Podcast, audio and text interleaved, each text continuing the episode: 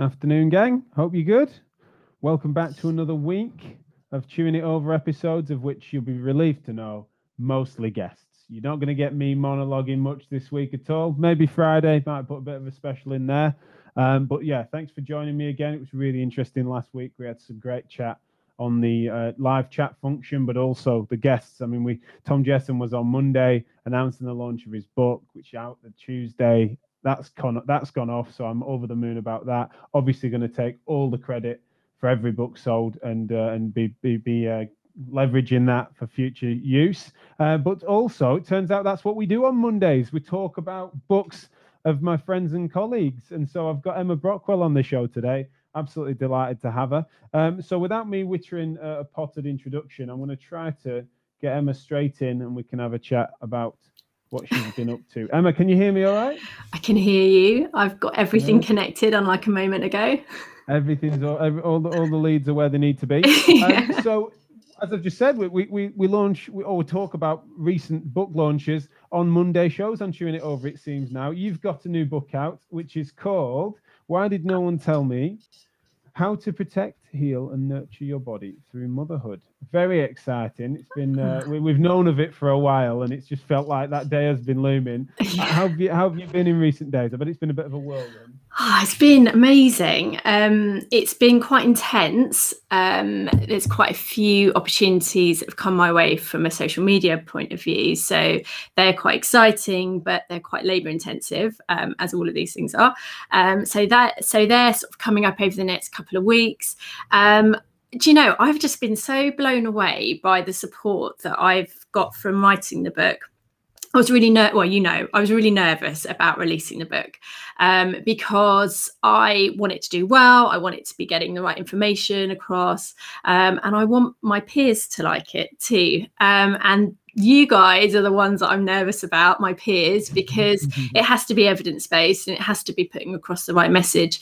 Um, and so far, the response has been amazing like so much support. And i think how lucky we are to work in a profession that offers the amount of support we do to other colleagues. So thank you for uh, for not not uh, not uh, hating the book so far. And i hope i hope the positivity continues. That's my hope can you imagine that how nasty it would be for me to smuggle like a scathing critique in now? If it's like, well, now we're here, Emma. I've got a few bones to pick with you. I'm waiting no, for I, it. Actually, no, I haven't got my hands on a copy yet, but also I'm not quite that guy. but um, I think one of the things we are just reflecting on, because I'm really pleased to hear that you've had that experience.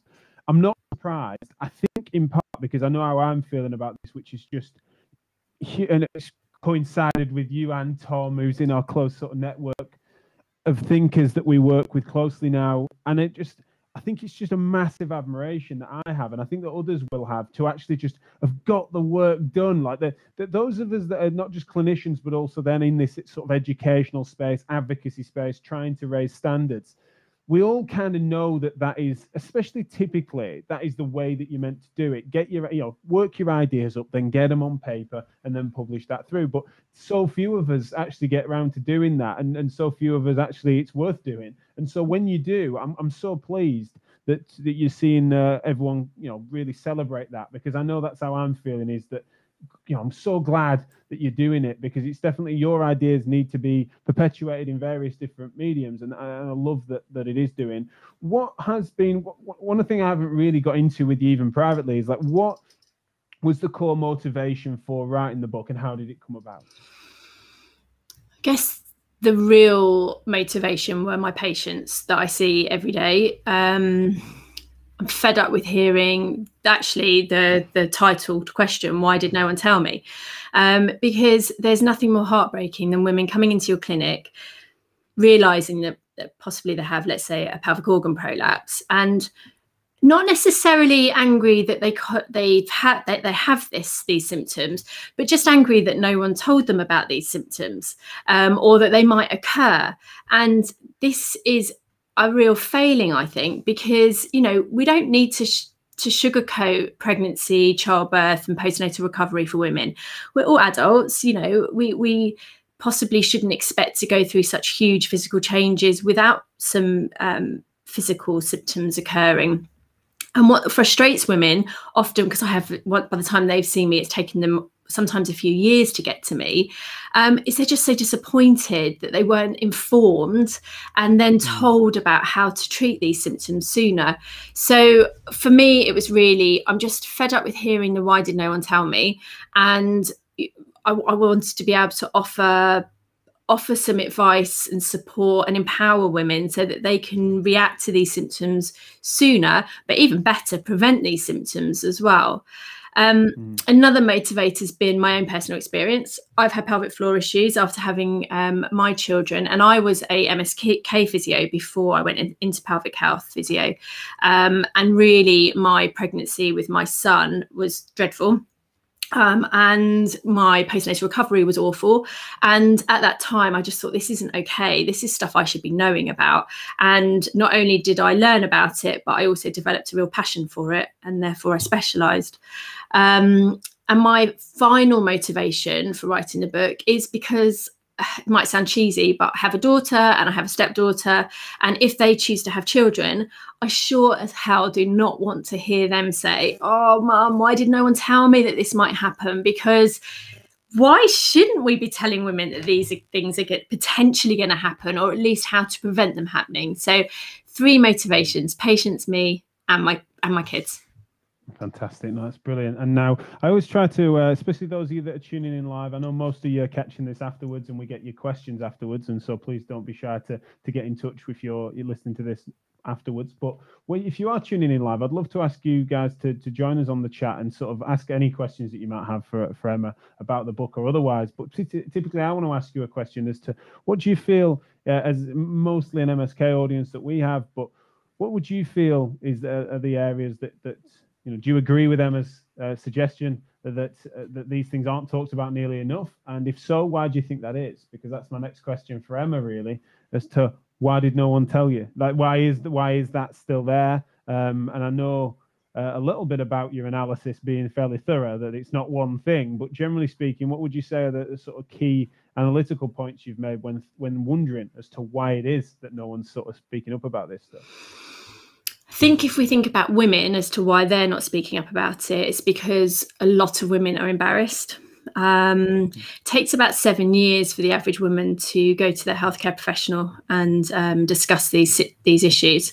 Um, I also think that they're a taboo thing to talk about, and a lot of women don't realise that possibly their girlfriend has got the same symptoms.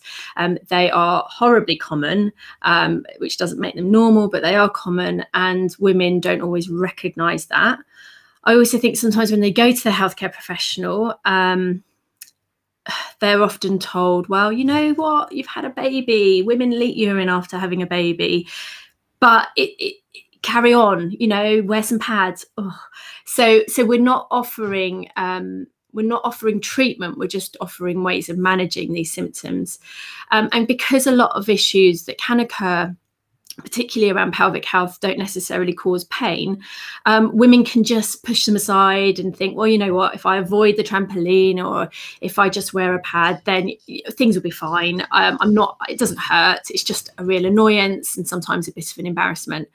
So I think our the whole narrative on this whole subject ha- subject has to change. And and the first thing to say is that yes these com- as i've said these issues are really common um, but they are not normal. And the best thing is they can be treated for the majority of women as well.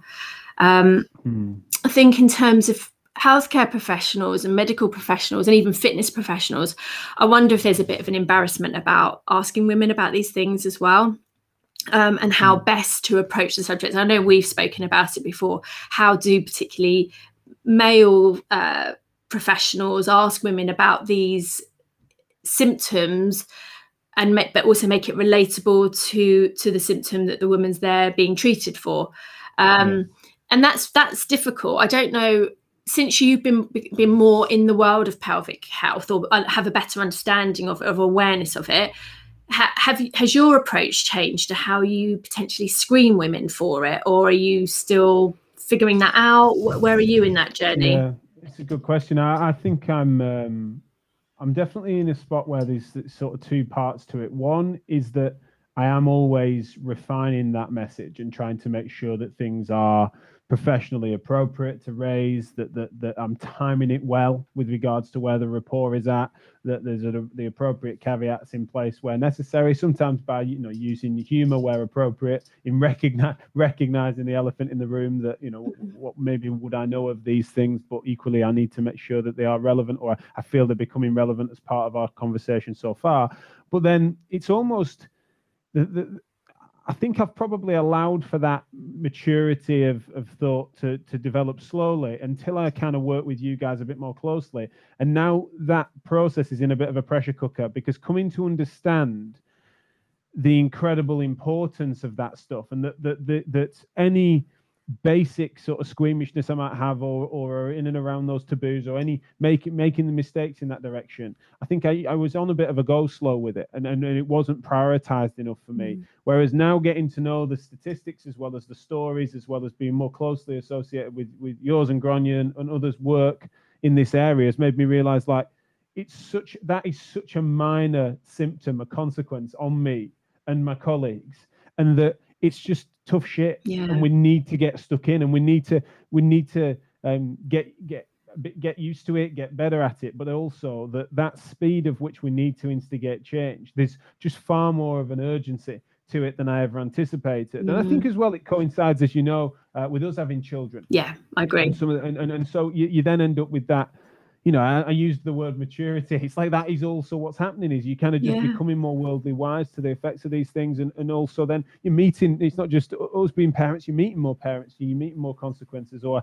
I'm asking more careful questions when I'm doing strength and conditioning work with Charlotte's hockey team. Yeah, and I'm getting to, and I, am getting them to do hurdles over hockey sticks and stuff, and they're all sort of winking and nudging at each other, um, and saying, "No, I'd rather not, Jack. I've had children." And so, I, and me historically probably not it'd have gone over my yes, head. Yeah. And now I'm like, well, not actually I'm I'm not okay with that, or that I'm saying I'm not okay with that. I mean, I'm I'm not, I'm not yeah. going to overlook that. Let's not let's not accept that as normal, like you said. So I hope that gives an answer because I definitely want to. What we're all about trying to raise awareness and standards in this game, and and that's what's really exciting about the timing as well of with you bringing this book out. It's not just for. There's one of the things to clarify. It's actually written for the the lay lady. Yeah. It's not a clinician into clinician yeah. book although there's plenty in there for clinicians to get stuck into, I imagine. Yeah, I mean, I think it's predominantly for women who are thinking of getting pregnant, who are pregnant, and who have just had their baby. Um, I do think it is helpful for clinicians or fitness professionals who are working with women but aren't necessarily necessarily specialising in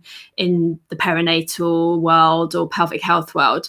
Um, but I, I, I just think what what I what I hope if I just go back for a minute of what I hope happens um, and I think is going to happen is I just hope we get better at screening with our M- with our MSK screening including pelvic health within that um, mm. and I do think that's where the power of things like pelvic health um, live are going to come in because for too long now pelvic health has been seen as this a subsection of physio, but it's just another part of MSK. It's just another part of physio, and we all need to be working together, collaborating together so much more to to create a holistic approach to, to how we treat not just women but men. I mean, I I am not a men's health physio. I've I've, I've never gone down that road, unfortunately, as yet. Um, but but we know that men's health, you know, that there's a there's a huge issue with pelvic health in in in, in men's world in men's world, and I would love as well to see more MSK particularly male physios going down that road because I think that's a really exciting road to go down as well. So I think by us talking and having books out like this and having conferences like you're going to do on the 6th of March, I just think it's really powerful. And I do see change on the horizon, which is really exciting. Yeah, I feel like I, I mean, sometimes maybe because we're stuck in it, and maybe we're convincing ourselves that the tide's turning. But it does feel like we're doing that, and it's and it's your work that's helped our ability to be able to point to yourself and and others in that space is is really empowering for us because otherwise we would just be like, oh, maybe next year, you know, but we just keep putting that off. There's a couple of things though that I want to just flag with that, where pelvic health and women's health has always it has been uh, separate. I mean, it's a maturity of that term um, to go to pelvic health really mm. and, and, things where, where people women's health it was it was therefore almost uh, made made taboo by its by its language yeah. and topic but then also it felt like it is one of those areas that granted people were were siloing it and therefore not going there but also there were a bit of protectionism that i at least perceived um, you know and, and even had my fingers burnt a few times you know mm. it's like there were certain times where i was quite willing to you know when we were talking about um, specific recruitment or we're talking about various different circumstances when we're when we're talking about mechanisms of effective interventions where a number of years ago i recall then people saying you know you, are painting with too broad a brush because in, in women's health that's really relevant to which I'd then say, well, please, you know, just explain more. It's like, well, you just want to understand it. It wasn't. it was that. It was that there was a protectionism yeah. around. Well, this is there's a there's an internal logic. I can't believe I've just. Pardon the pun. Exactly, but there is um, there is something here that's, that's, so relevantly different to MSK that you just won't get it, can't get it, and we're not actually willing to teach it. And I was coming at it very openly, mm. trying to understand it. Now, yeah. do you think that, that as my as my experience been quite unique there, or do you feel like you can recognise some of that? No, I think unfortunately your experience is probably had by a lot of us, and not just you as a male. I remember yeah. when I did my um, women's health placement as a junior physio it's not even called junior anymore, is it? It's band five. I'm so old. um, but when I was a junior, um, I did my women's health placement and I was really excited about it. And I thought, oh, you know, I think there's something in this. And I remember some of my um, peers, my seniors, um, actually saying, you know, this is kind of the profession that you take on when you've had a couple of kids and you want to work part time. And it's just lovely because you can really relate to your patients. And I thought, oh, right. Okay. Well, I'm 23 or however old I was because I, I, did a degree before physio.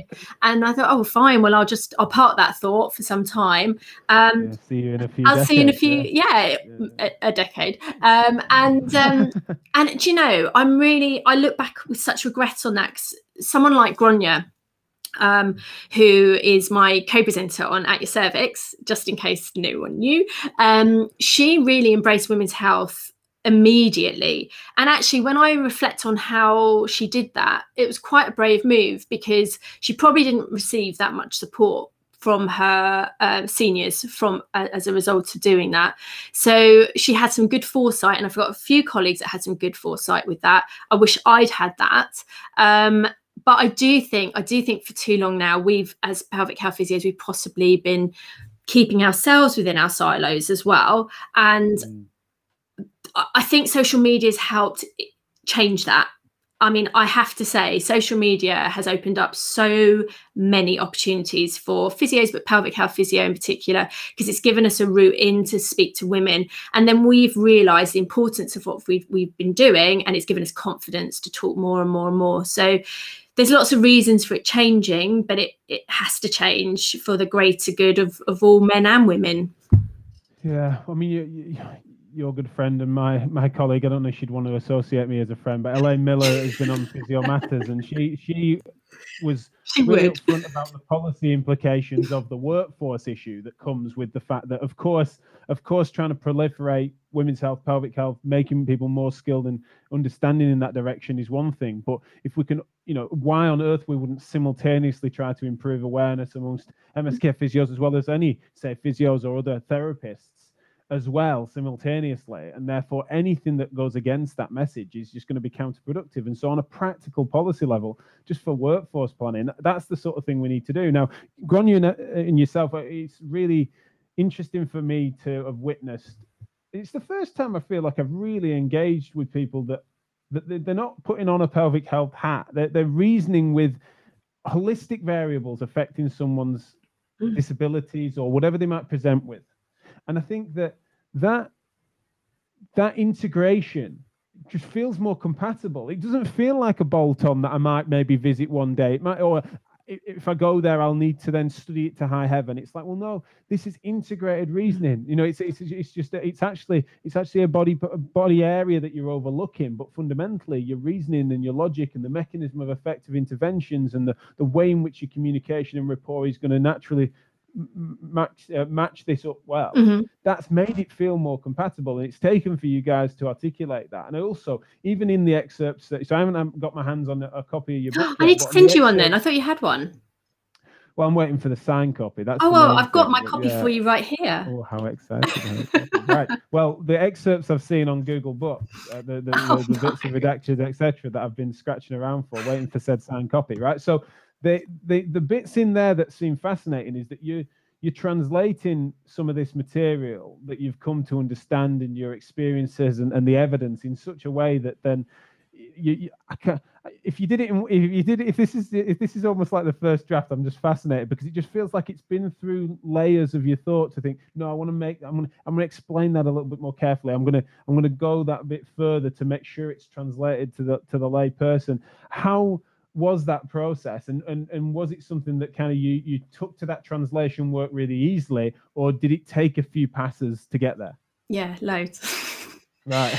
Um, actually, I have to say that I was incredibly lucky that I had Gráinne to liaise with a lot with the book um, because some of what I was saying, I don't think reflected strongly enough with an MSK bias as to what we now know. So in terms of things like posture and pelvic girdle pain, I don't I don't think my first drafts were um, accurate enough in terms of what the evidence is now showing.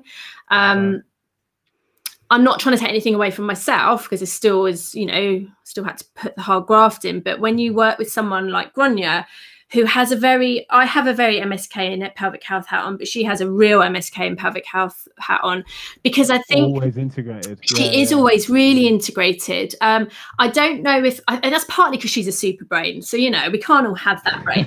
but that is partly as well. I wonder if because her husband's a MSK physio as well, and they, I reckon those two geek it out every night. They have to, um, but they're so up to date with their evidence. And what I really had to do was get more up to date with my MSK evidence because I'm acutely aware of um, some of the messaging that we put out in the pelvic health world isn't quite tying up with the messaging that's being put out in the MSK world.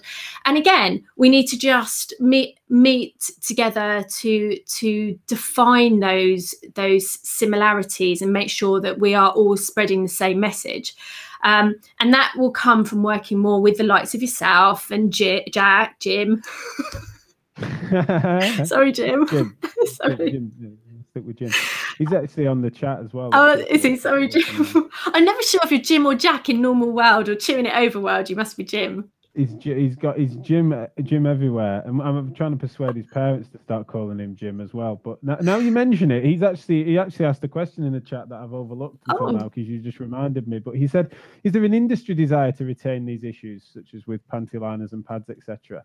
Um, so let- let's go there because uh, Fiona has also weighed in. Thank you, Fiona, saying having worked for a multinational who makes women's products, I think it'll be a challenge to get them fully on board due to the impact on their product uh, on their profits. Certainly something that we've spoken again on air with with uh, Elaine with Mm. before. But can we just touch on that for a couple of minutes because that is a that is a big force, isn't it, for us to be reckoning with? Yeah, huge. Um, I think Elaine Miller's done an incredible job with these um, pad companies. To be honest, she goes at them hammer and tongs.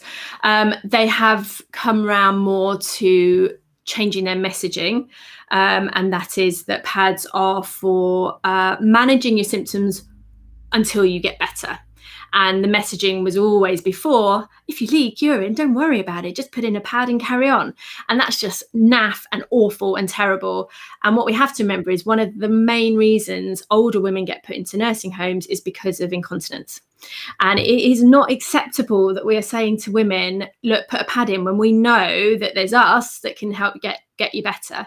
So Elaine's been key in trying to change that messaging and working with those companies. We can't work against them because that's just not going to achieve anything. We have to find again some common ground where we can still make sure that they're in profit because they have to be and want to be, but also that they're getting across the message that we exist. And I don't know if this has happened yet, but I do know she was in talks to try and get on the pad some messaging.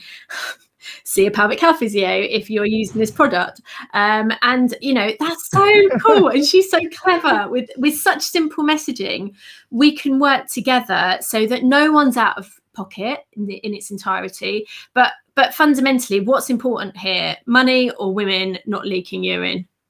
You know. Well, I mean, there's, there's no way that those two things need to be. Uh, that, need to be mutually exclusive. It's like why on earth that you know there's there's no way that that couldn't even feed into to it. If their messaging was sharper and and and, and tidier, and that has ind- had industry on side, had worked uh, hand in glove with with the healthcare world, that feeling feels like it could have an enhancement, especially because they're exo- they've, they've exhausted the other way. Mm. Then there's surely another way of, of going about that. I'm just I'm I'm, I'm giggling because I'm just thinking that so so Elaine's idea is to put messaging on the pad, Yeah. and now in my head I've got that it actually it's not it's invisible and it only is then when wet. You know, like those yes. mugs that heat uh, that change the picture is when they're worn.